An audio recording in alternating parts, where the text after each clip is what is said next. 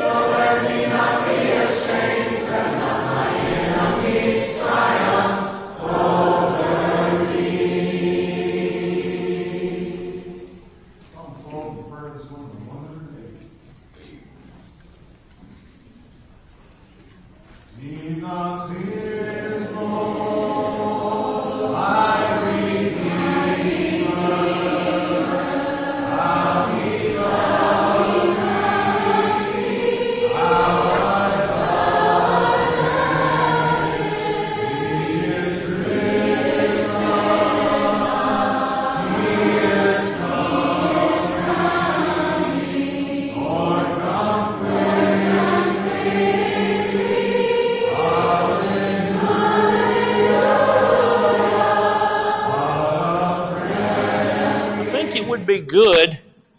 We're missing quite a few tonight too.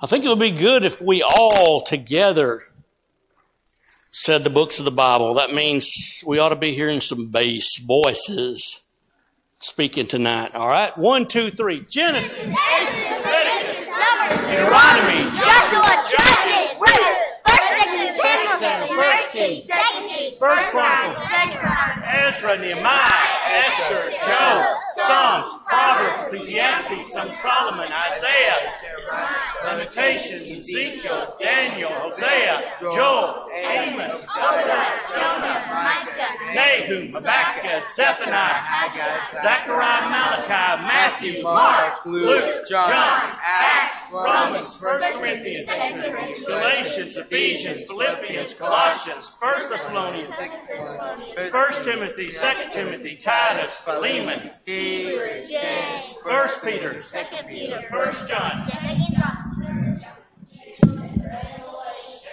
Jesus loves me. This I know, for the Bible tells me so.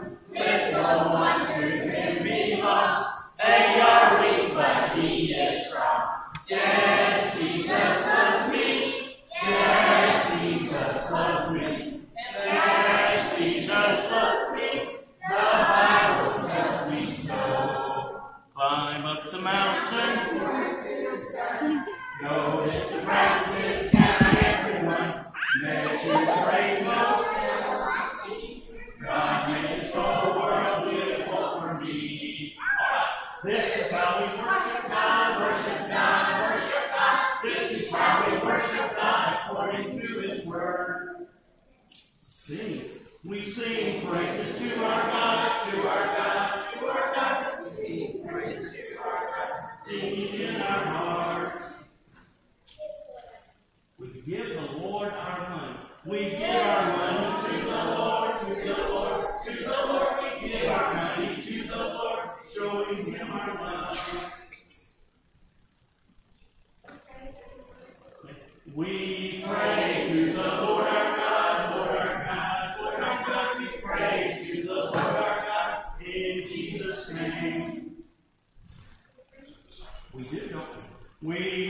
to the word of God, word of God, word of God. We listen to the word of God, and increase in faith.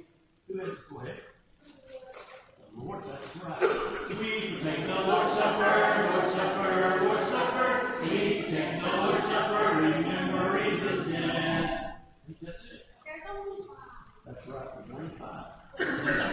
All right. God said that it's over. It's no longer annoying for teammates. They have just survived the battle. Let them back to God and say, "I'll be used." Remember that for Gideon the brother of legend, Jephthah his man Elon, after sisters Elon saying. That is excellent. Now, we're going to do the plan of salvation, but we're going to do the name, I mean the verse, and we're going to sing the verse if we do it, okay? All right. I say hear, you say? Faith comes by hearing. Faith comes by hearing. Faith comes by hearing. Hearing the word of God. Believe. If you do not believe that I am He, you shall die in your sins. Repent. thirteen three I tell you no, unless you repent, you shall perish. Confess.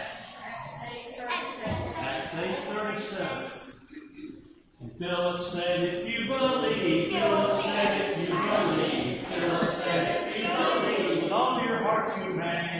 The eunuch answered, yes, I believe. The eunuch answered, yes, I believe. The eunuch answered, yes, I believe. Jesus Christ, the Son of God, and then be baptized. Acts two thirty-eight Acts two, say it. Acts two thirty-eight Acts two thirty-eight And Peter said to them, to them, to them. Peter said to them, repent and be baptized. Be baptized in the name of the name of the name of. Be baptized in the name of the name of Jesus Christ.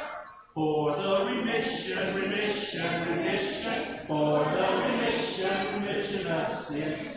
And you'll receive, receive, receive, and you'll receive the gift of the Holy Spirit.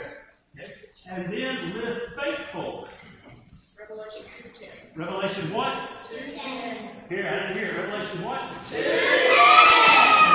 ten Be faithful, be faithful, be faithful unto death, and I, and I will give you a crown of life. They're like that easy, that's my prayer. Right, how many elders do we have here? Four. Four. I know one of y'all observed that only three were up here today. And I said, we got, so they said, we got four of those. One's missing today, right? Okay. We got four elders. Who are they? Boonville has four elders. Their cousin has the sheep. Their shepherds fell, slaughtered, born, and busted green. Some for days, all eat. There are two. These are our five elders. Excellent, excellent. How many uh, plagues were to God? He turned, he turned water to blood, water to blood. Don't forget those eternal floods. You're in the ground, close to hell. From the ground to the darkness fell. There overcomes the death of the firstborn. The fruits of the Spirit are love, love, joy, peace, patience, kindness. Good. These are the good fruits. These are the good fruits. These are the good fruits. All within our soul. Love, joy, peace, and faithfulness, and goodness, gentleness, and self-control. These are good fruits in our soul. These are the good fruits. These are the good fruits. These are the good fruits. All within our soul. All right. What's the key verse of authority in all the Bible? Colossians three seventeen. All right, say it. Colossians what? Three seventeen. Okay, Colossians three seventeen. Whatever you do, in word or deed, do all in the name of the Lord.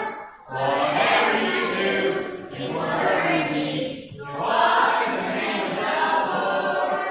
What is the verse we see that you can prove God made everything? Hebrews what? That's close. That's four. Hebrews three and four. That's good. Every house is built by someone. Every house is built by someone. But he who builds all things is God. Back to what you said a minute ago, what's the verse we can sing that emphasizes we need to trust God in everything? Proverbs what? Good. Proverbs three, five, and six. Trust in the Lord with all your heart. Lean on your own understanding. In all your ways acknowledge Him, and He will direct your steps. Okay? Now somebody wanted to sing Fuzzy, and I think we got time with it, all right? Fuzzy was a caterpillar. He wiggled up a tree. He wiggled long, he wiggled short, he wiggled right at me. I put him in a little box. Don't go away, I said. But when I opened up that box, it's a butterfly's head. No, I could never make one, not even if I tried. Only God, our Heavenly Father, can make a butterfly. Squiggly was a tadpole. He wiggled in the lake. He wiggled long, he wiggled short, he wiggled like a snake. I put him in a little jar, don't go away, I said. But when I opened up that jar, oh, I could never make one, not even if I tried. A hopping frog was made by God, just like that butterfly. All right, now let's hear it. Tell me what true success in life is. Immediate success, set it together. Okay? What is true success in life? Living your life and knowing that heaven is over. Okay, what's true failure in life? Living your life and knowing that heaven is over. What's God's ideal for marriage? One man, one woman, and a wife. Excellent. And uh, why did God make you? Why were you made? The glory of God. And because God made you, what does that mean? I am special. Okay. All of you say it. I am special. I want you to say it like you mean it. I am special. Well, now, tomorrow, God stood out of those schools. Not much longer, though. You don't have to go to school tomorrow? Huh? Well, it don't matter. What are you going to do all day tomorrow, no matter what? I will. Do my best and never give up. And let God take care of the rest. Always remember that right is always right, and wrong is always wrong. It's never right to do wrong, and it's never wrong to do right. And that's right because the Bible is right. One, two, three. Jesus loves me. One and two, Jesus loves you. Three and four, He loves you more. Four and never loved me more. Five, six, seven, nine, eight, and nine, twelve, and nine. Now it's right after two. You don't have time to see it again. No, we don't tonight. All right. We are so happy that everybody is here tonight. We're glad that uh, you've taken the time to be here for our Bible classes. We also uh, want to welcome those who may be visiting with us uh, here at Boonville. It's an honor to have you, and I hope you'll uh, give us a chance to express that to you before you leave. I'm not going to make any announcements before we dismiss the class other than remind those that may need to take of the Lord's Supper. Uh, if you will go to the little chapel uh, on the way to class, uh, you'll be served at that at that time. Also, uh, remember our ice cream social tonight that is honoring our four high school seniors.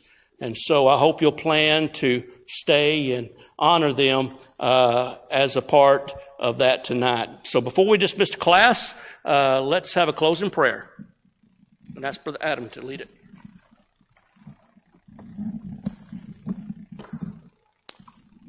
Let's bow.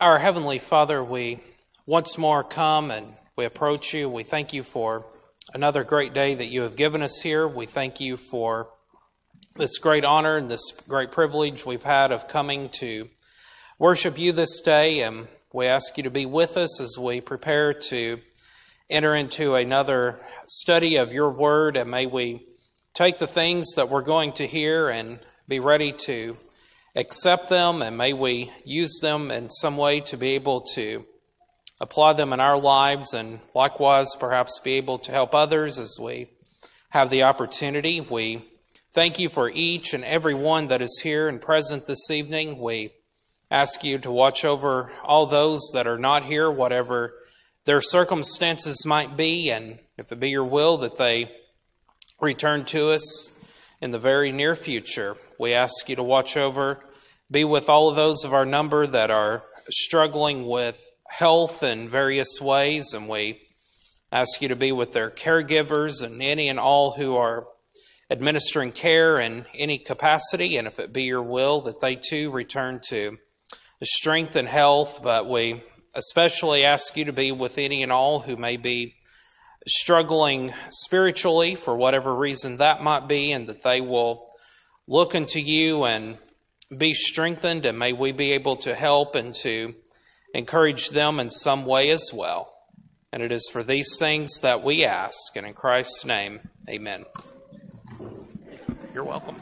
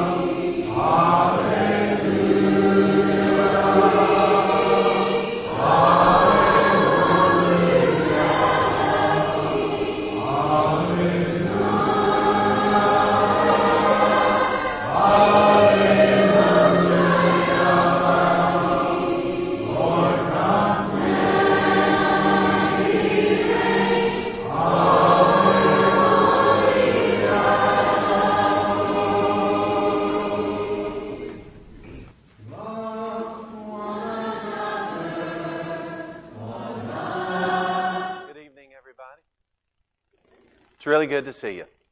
Hope you had a wonderful day today. Earlier, about an hour ago, I got like a fur ball in my throat. I couldn't even hardly talk, just catching and making me cough. And so I had a little water. We sang it out at the nursing home. But if I catch another fur ball, then just bear with me, okay? Just nod your head this way.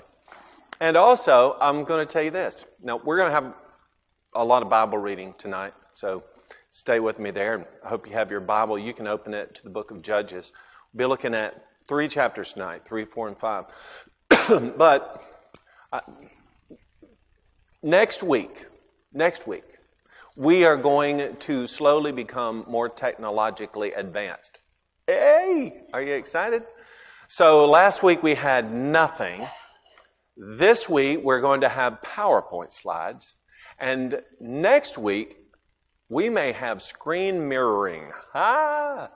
So we'll just see how that goes. We were going to try it tonight, but Jeremy said there were some things left to do. So I said, whoa, I don't want to be the guinea pig necessarily, so let's just wait one more week. So that's what we're going to do. I want to share with you the people that I have who are sick that we'll be praying about in a moment. And if you have somebody you'd like to add, we'll do that. Irene Baker and John Dryden have terminal cancer.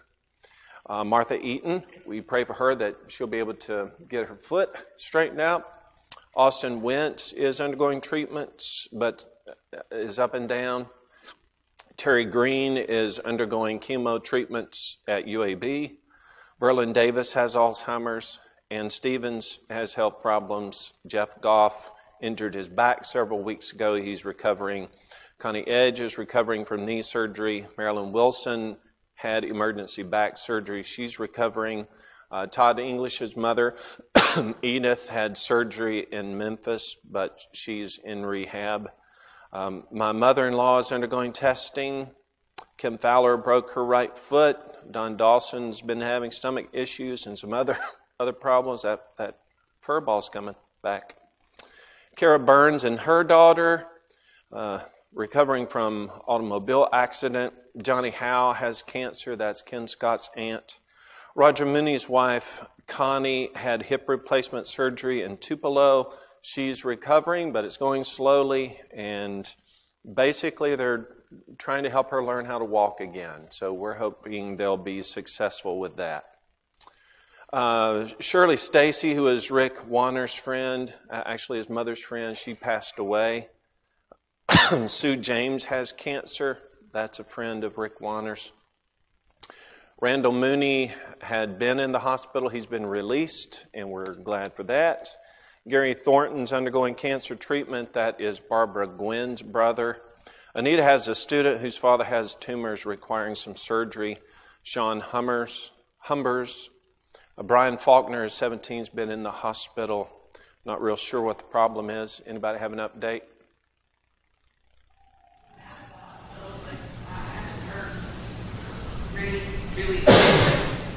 Still don't know what the problem was, but... Out of the hospital?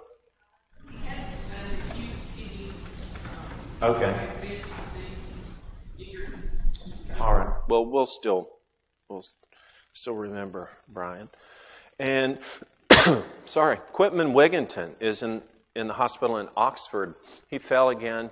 It resulted in a brain bleed. It apparently is an old one that has reoccurred, and they're seeing a specialist, hopeful they can take care of that with a new procedure. Okay. I'm up to date on my list. I, I've got water here. Thank you so much, Chris. Appreciate everybody throwing the water at me today. And Chris, thank you for that. Got some, uh, though. It's not that kind of problem. It, it's a hairball. I'm just telling you. Yes, sir. I got one in my mouth. It's not a. It's not that kind of thing. If, if I could just jump, you know, pull it out, it would. Yeah, like with a pencil. Get it like that. Okay, let's, we're going to pray about these. Let's sing a song first. How dare me, right? But we're going to. Uh, number eight eighty-six. We'll just sing the first verse. Yes. Uh, understand that he's doing much better. She returned home. She returned home. So uh, we're thankful for that. Yeah, Jody's back. Understand that her dad is much better, so we're we're thankful. eight eighty-six. We'll just sing the first verse. After that, we'll have our prayer and then begin our study.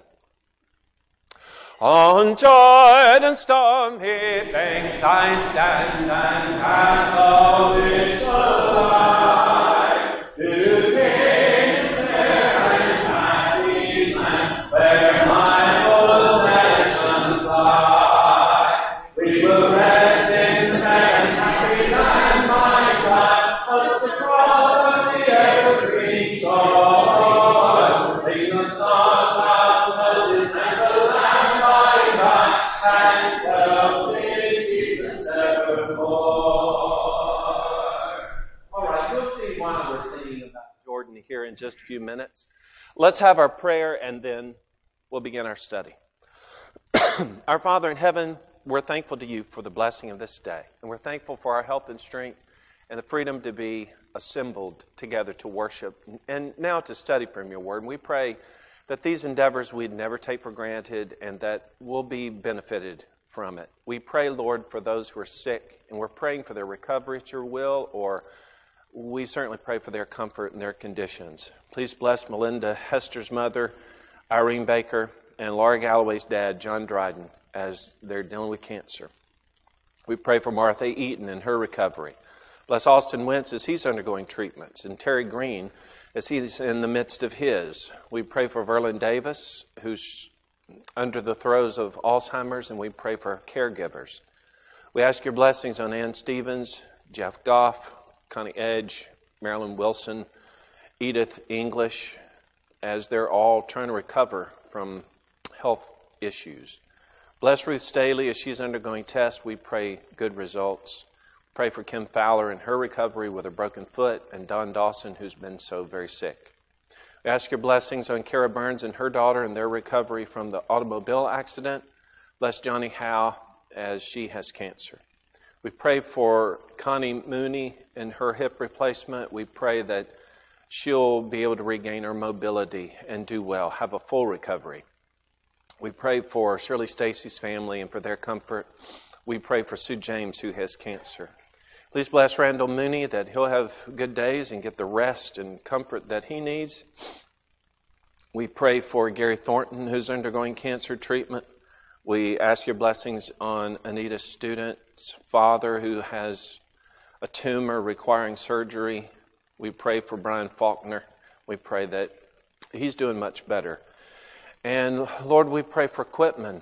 Uh, we just we just pray to be free from falling and injury. And we're asking, Lord, if it's your will, that uh, what is necessary to help promote healing, healing with him, that it'll be within the grasp of his doctors to treat him in such a way that this won't reoccur. We just pray protection for him, that he'll not fall anymore. Please bless us in our study together as we're looking at your word as a group. And I pray, Lord, that our benefit will come from exposing some beautiful truths that we find there. In Jesus' name, amen. Okay, so the judges are what kind of people? I mean, generally speaking, what kind of people are they? Warriors. Warriors, uh, leaders, uh, warrior leaders. You put your little hyphen in there because in every single case, you've got somebody who's going to battle. And almost always, they go to battle, they restore balance and goodness and refocus the people on God, and then, well, they become the civil leaders, and you'll see them reigning, or at least leading, for forty, eighty years in some cases. So that's that's the gist of what the judge does. If you've got the picture of somebody who wears, you know, the, the black robes, or in Europe with the wigs and so forth, that, that's not our guy, or in our case tonight, our girl. This is a leader, and someone specifically called by God himself. We're also going to see in a text tonight that in addition to the judge designation, there's a new word that'll come into it, and that is deliverer. Someone whose responsibility and work it was to deliver the people out of the state of their oppression. Now, I told you that I have a co-teacher, and that's uh, Chris.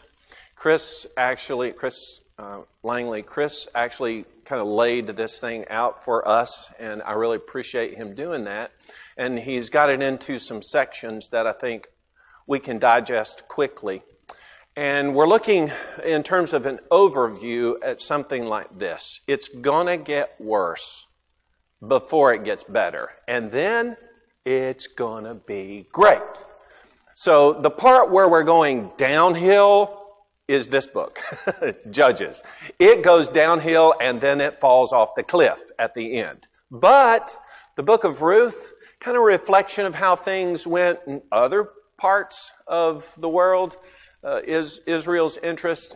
Things are, things are good. And we see how God preserves his plan for his people. Ultimately, through Ruth will come our Savior himself. Okay, so tonight, we're actually going to look at several judges. Now, the key names are Othniel, who's the first judge, Othniel, Ehud, and Deborah. Deborah's going to take up two chapters. The action takes place in chapter four, and then there is a song that was written about the exploits in chapter five. We're going to concern ourselves primarily tonight with chapters three and four. And in that, we're going to see Othniel. We'll find him in verses seven through eleven. Then verses twelve to thirty, we'll see Ehud. Then there is one verse devoted to a guy by the um, by the name of Shamgar, and I'll, I'll share some things about him. And then we have Deborah and then Barak associated with her. Okay, that's how we're going to do it. Now we're on an express track. Okay, that's that's five of fifteen already. Okay, so this is the setup. The first four verses of chapter three. Now, these are the nations which the Lord left. And every time you, and by the way, every time you see L O R D in all caps like that, actually that is the editor's way of showing you that the original language had the name of God right there, Yahweh, Y H W H, in, in the English transliteration of the Hebrew, Yahweh. So every time you see the capitalized Lord, or sometimes it's actually capitalized G O D, when you see that, you know he's not just talking about God generally speaking. He's talking about Yahweh, the God of Israel, okay, his personal name. So these are the nations which the Lord left, that he might test Israel by them. So the nations are left in the land that was supposed to be taken as a possession, right? The promised land. However, they had failed to run them out. So the Lord says, okay, you know what? That's fine. I'm not running them out. Remember what the angel of the Lord did last time? Not going to touch them. So I'm going to leave them, but why am I leaving them? I'm going to test you. I'm going to, going to put you under them. That is, all who had not known any of the words in Canaan. This was only so that the generation of the children of Israel might be taught to know war, at least those who had not formerly known it. Namely, five lords of the Philistines, all the Canaanites, Sidonians, and the Hivites who dwell in Mount Lebanon from Mount Baal-Hermon to the entrance of Hamath. Why these nations as opposed to some of the nations we've already beat up real good?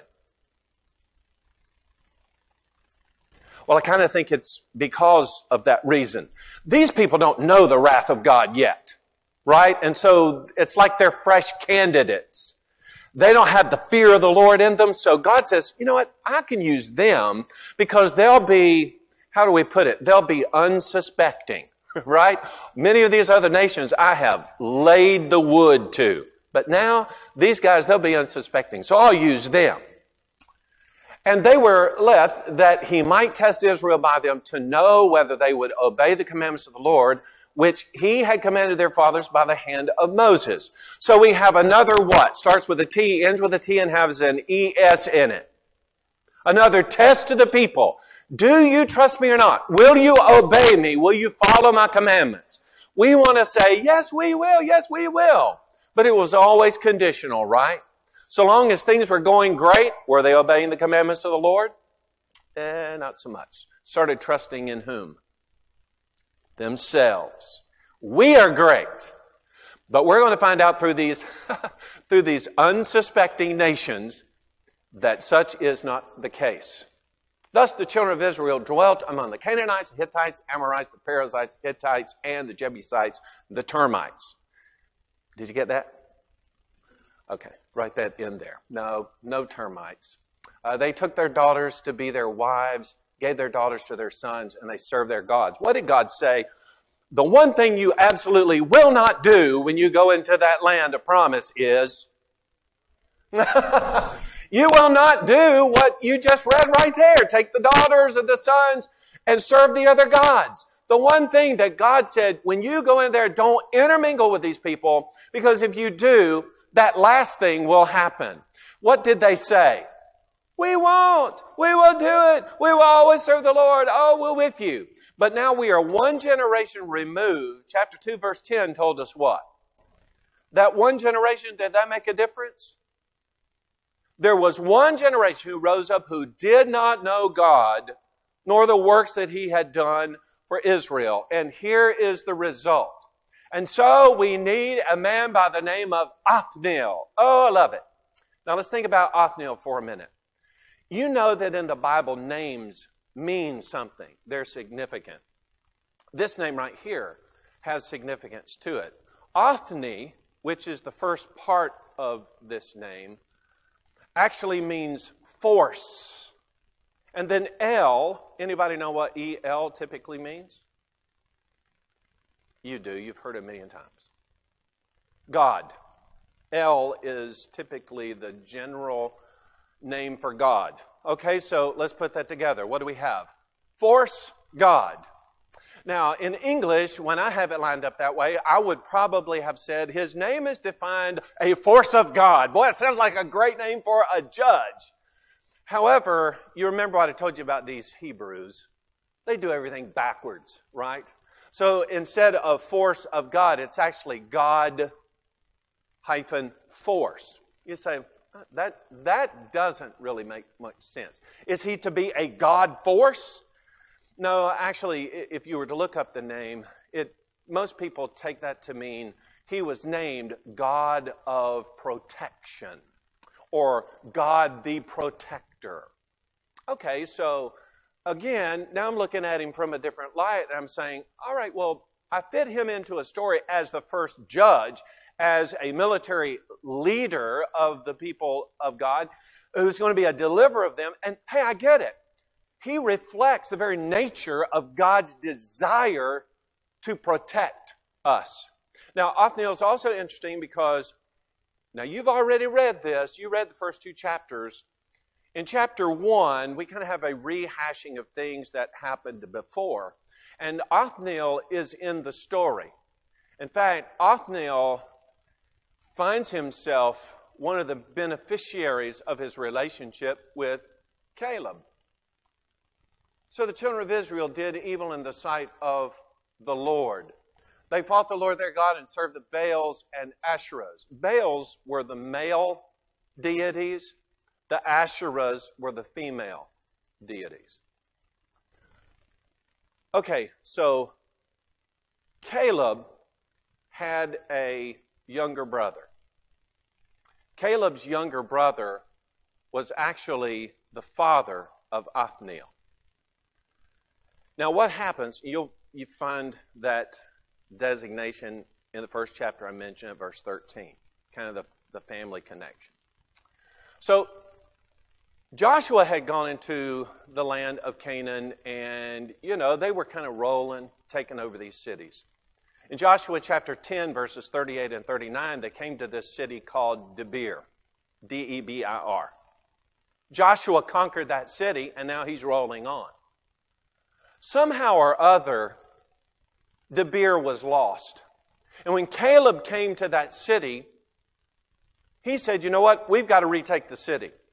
So here's what I'm going to do. I'm going to offer my daughter, Aksa, to the man who will step up and lead the military conquest of the city of Debir. Who is going to take me up on it? And it was this guy, Othniel, who said, I will do it. Othniel went into Debir, and guess what he did? He conquered it. He had great success. He ends up with Aksa, and she is, she's kind of spunky. And so she has inherited this land, but it doesn't have proper water flowing to it. Remember this story?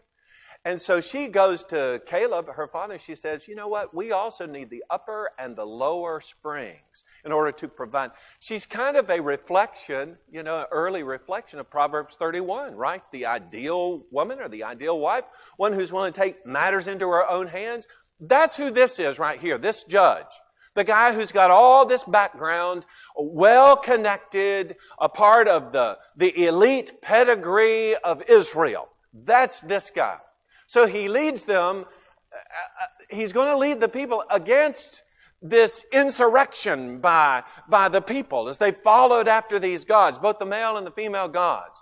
Therefore, the anger of the Lord was hot against Israel. Before we go any further, I want you to do this. You remember the pattern that we described last time about how things went? We start with the Lord and then it goes downhill. Watch and see if you don't, if you don't recognize that pattern described in these few verses. So the anger of the Lord was hot against Israel. Why? Because they began to serve the Baals and the Asherahs. And he sold them into the hand of Cushan-Rishathaim, king of Mesopotamia. Stop right there. What's happened so far? Okay, so they were with God, but then what did they do? They become unfaithful. They left him. Then what did God do? He got angry. He got mad. What did he do then? He empowered that foreign nation, right? And they began to oppress the people. The children of Israel served Cushan-Rishathaim eight years. When the children of Israel cried out to the Lord, oh, help us, help us. Remember the contrition part of it? Where, oh, we're so sorry now. Why are we sorry? Because we've been suffering for eight years. So help us. Oh, Lord, we're so sorry. So they, they cry out to the Lord. The Lord raised up a deliverer. And this is what I want you to, want you to notice. And you're going to see this several times through the book of Judges. He is a deliverer. We raised up a deliverer for the children of Israel who delivered them. Was he successful? Raised up a deliverer to deliver, and he what? That's past tense. He delivered them. Othniel, the son of Kenaz, Caleb's younger brother. The Spirit of the Lord, that's another thing I want you to kind of put on a hook. You're going to see the Spirit of the Lord acting through the book of Judges too. Most notably, you'll see it in the story with Jephthah and you'll see it in the story with Samson. And what's great about those two occasions is when the Spirit of the Lord comes on the scene, you know what happens to those guys? They go into berserker mode. They just go wild. So God is serious about the action that He wants His deliverers to take. There is not going to be any question mark as to whether God's going to be successful through this judge, right? Just go ahead and accept that fact. When God empowers that person, he is going to win against these unsuspecting, these unsuspecting nations.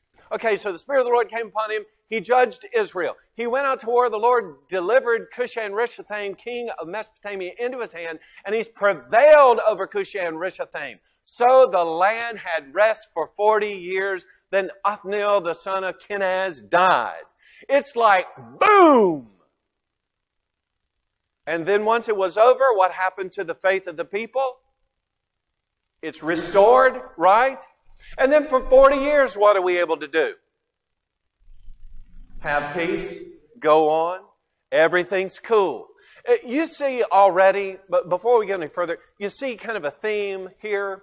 When Moses was the leader and he demonstrated that God was with him, how did things go? They listened to Moses.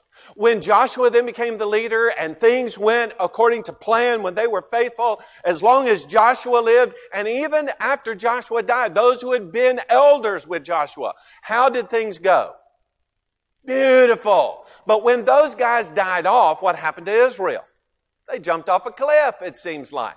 Here we have Othniel. Othniel has restored favor with God. We have demonstrated God's faithfulness. Oh man, we are good.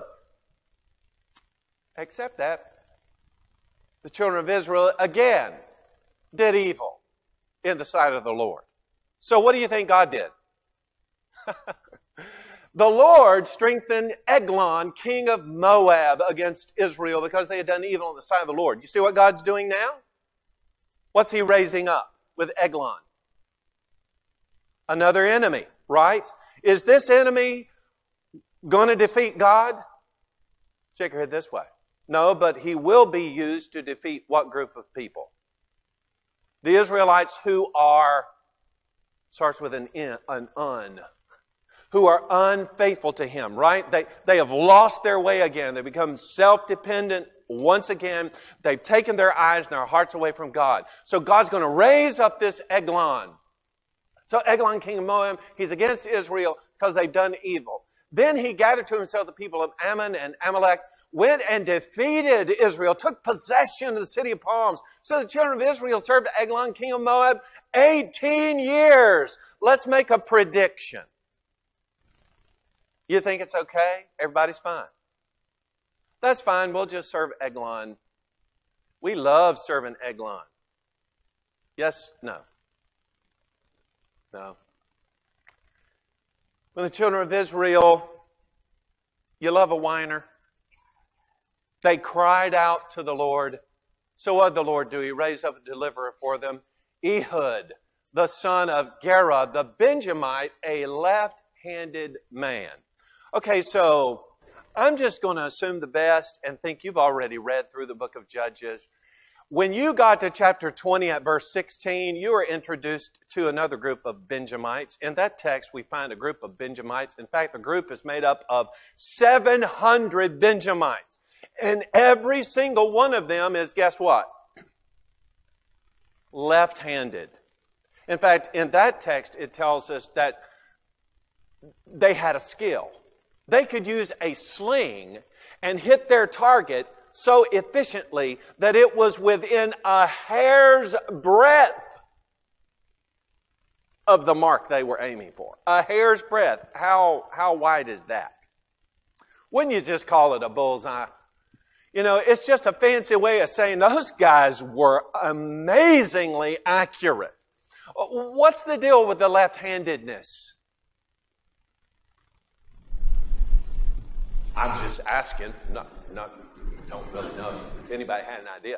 Uh, it does seem to be a particular D N A trait with the Benjamites, given that there is a large group of them that seem to be able to do it. Another thing is, since you're typically expecting that somebody's going to fight you with their right hand, then when they come off with the left, what? Whoa, surprise, didn't see that coming. I'm going to tell you before we get much further that not seeing this one coming is going to result in a significant death. So Ehud, the son of Gera, the Benjamite, left-handed, by him the children of Israel sent tribute to Eglon, king of Moab. So what's, what's Ehud's job? He carries the money that we send so that Eglon don't come and, you know, squash us. We're, we're paying him off. And we have to pay him off on a regular basis. And Ehud, along, we'll see, along with another troop of men, are responsible for carrying that money and paying off Eglon, paying the tribute to them.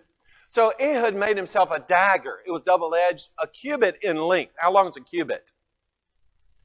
Typically considered from the elbow to the tip of your fingers, but we all almost always say it was about eighteen inches. There's also a half, so that would have been nine inches.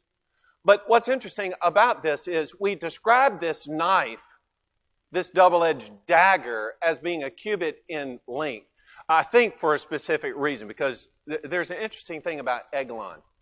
He fastened it under his clothes on his right thigh. So he's left-handed, right? It's on the left thigh, so he's going to probably, I'm going to think that the handle is, is here so he can grab that thing and wield it. Don't want to give anything away. I'm just saying there's a reason for putting it this way. So he puts it under his clothes on his right thigh. So he brought the tribute to Eglon, king of Moab. Now, Eglon was a very fat man. That's in the Bible right there. Forever and ever, Eglon and his physical condition will be known to all. And you know what I'm thinking? When the Bible calls you a fat man, what do you suspect he was? I'm suspecting he was grossly fat, so fat that the Bible's like, let me tell you something about this Eglon. That guy was huge. That makes sense because we're carrying not, not when the, when you think of a dagger, you think of something's pretty short, you can hide.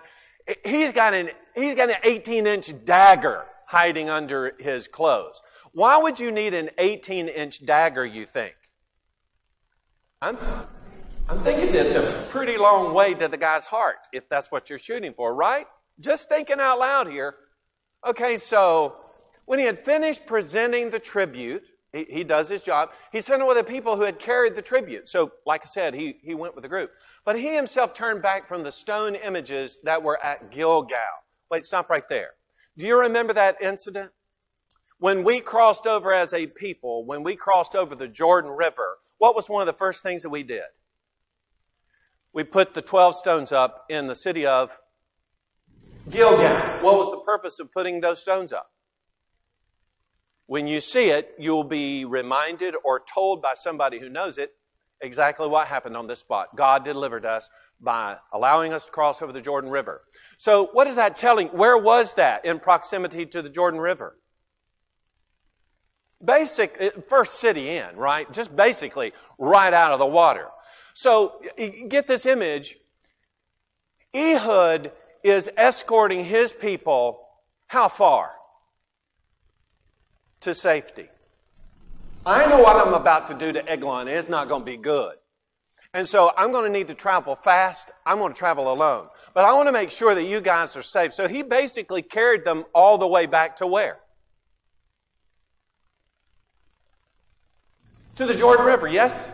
Just nod your head this way. You guys awake? Yes, we are, kid. Okay, so he's going to see to them. So he, he sent the people away who had carried the tribute. He himself turned back. When he got there, he came back, and he said, I have a secret message for you, O king. Now, when somebody tells you they got a secret for you, what do you want to do? Ah, uh, you know what? I don't, I don't really care about that. Secrets? Nah, forget it. No, what is he? He's like, yeah, yeah, I want to hear about that. So he said, whoa, keep silence. Don't say anything. So what does he do?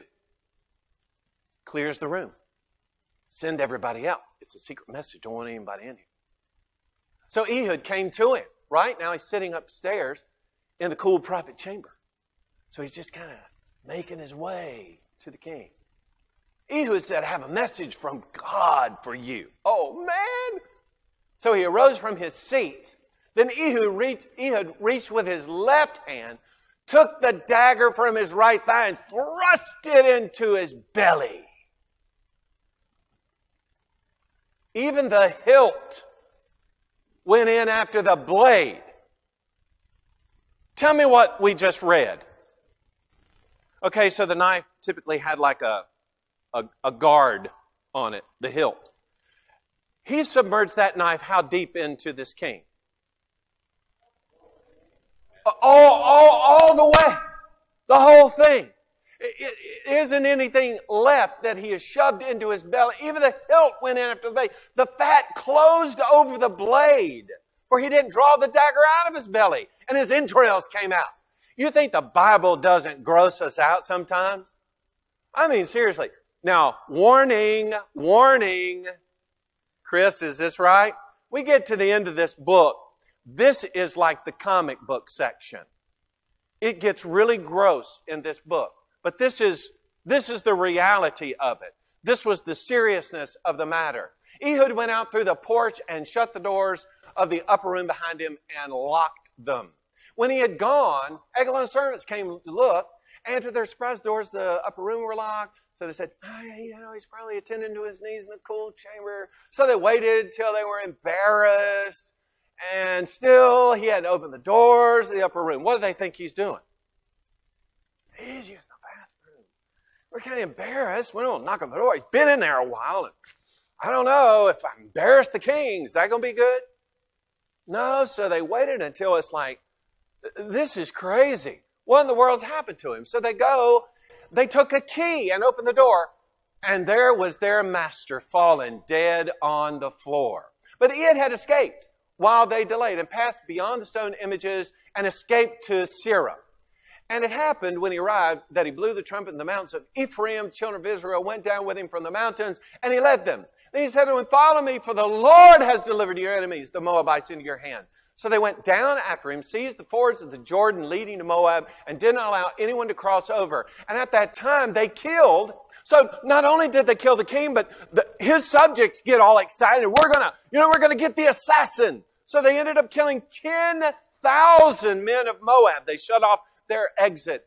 All stout men of valor, not a man escaped. So Moab was subdued that day under the hand of Israel, and the land had rest for eighty years. So what's happened now? Oh, man, it's great. God has prevailed. God is good. We're going to serve you for eighty years.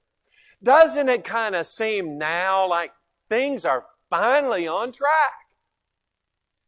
Wait a minute.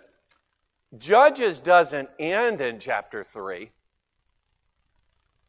So this must not be the end. And you know it isn't.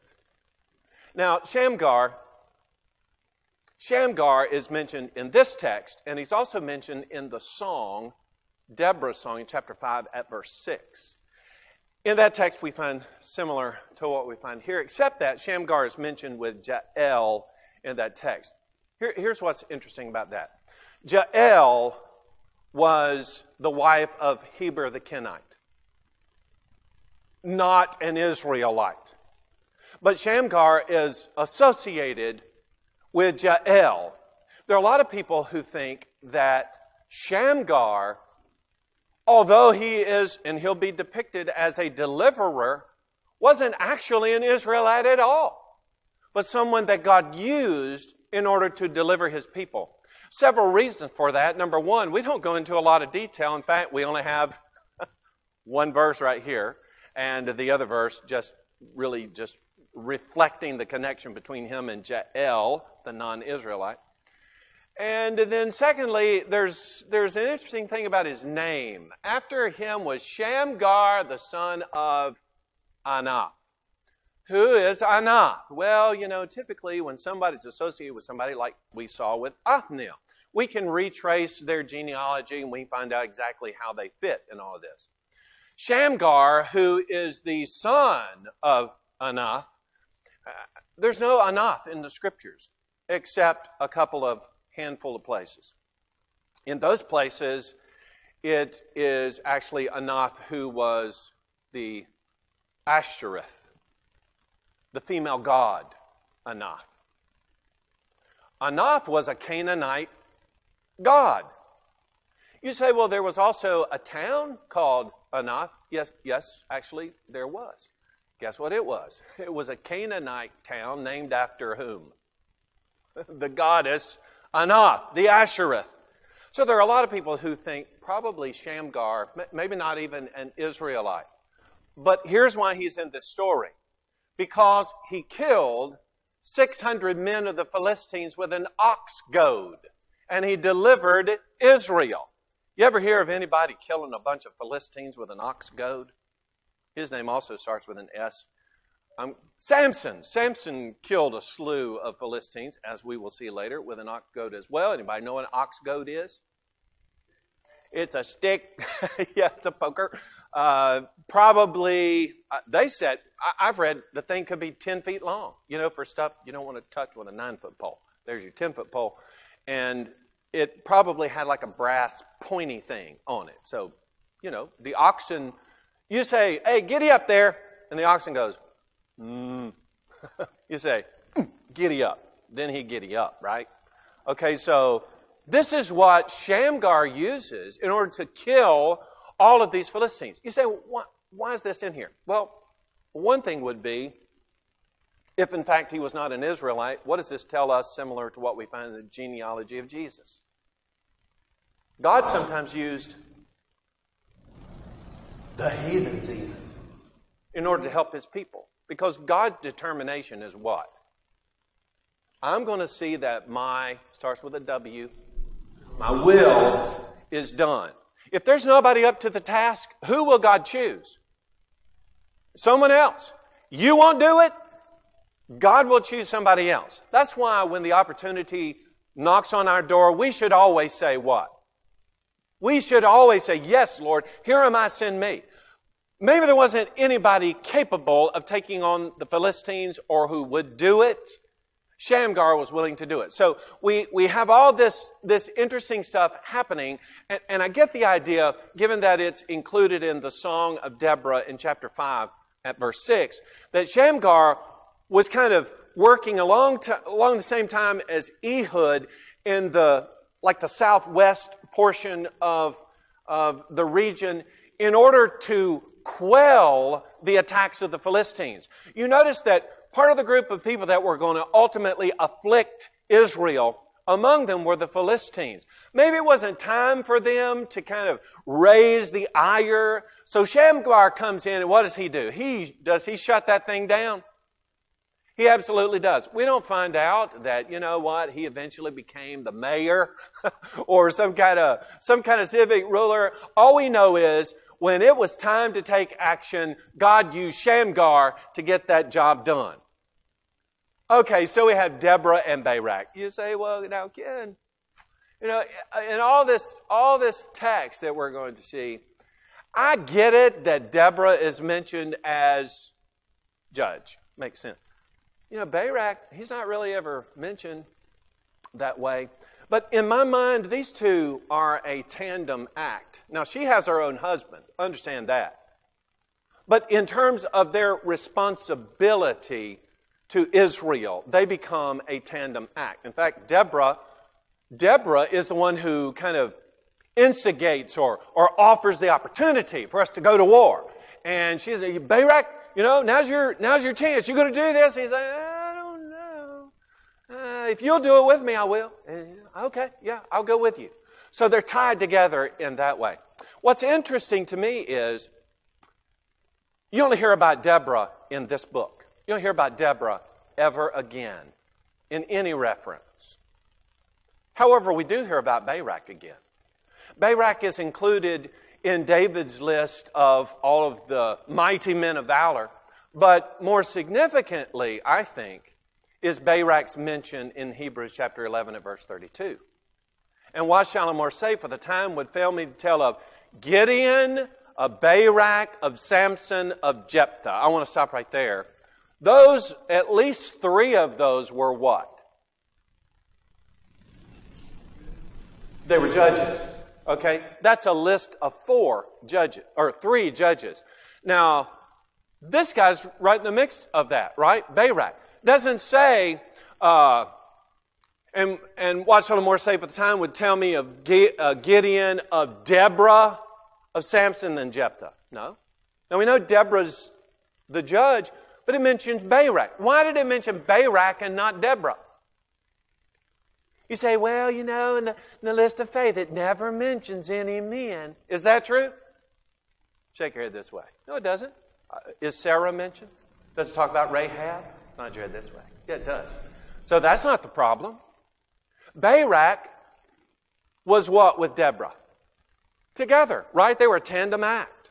And so what was Deborah's victory was also, was also Barak's victory. Who shows the greater faith in the story? Boy, that is a sticky wicket right there, because you say, well, you know, it was Deborah's idea, Deborah who encouraged the whole thing. It's Deborah's song. But Barak is the man of war. He is the reluctant man of war who says, I won't go unless the woman goes with me. Now, let me ask you this. Why is it that there is a female judge in this time in Israel?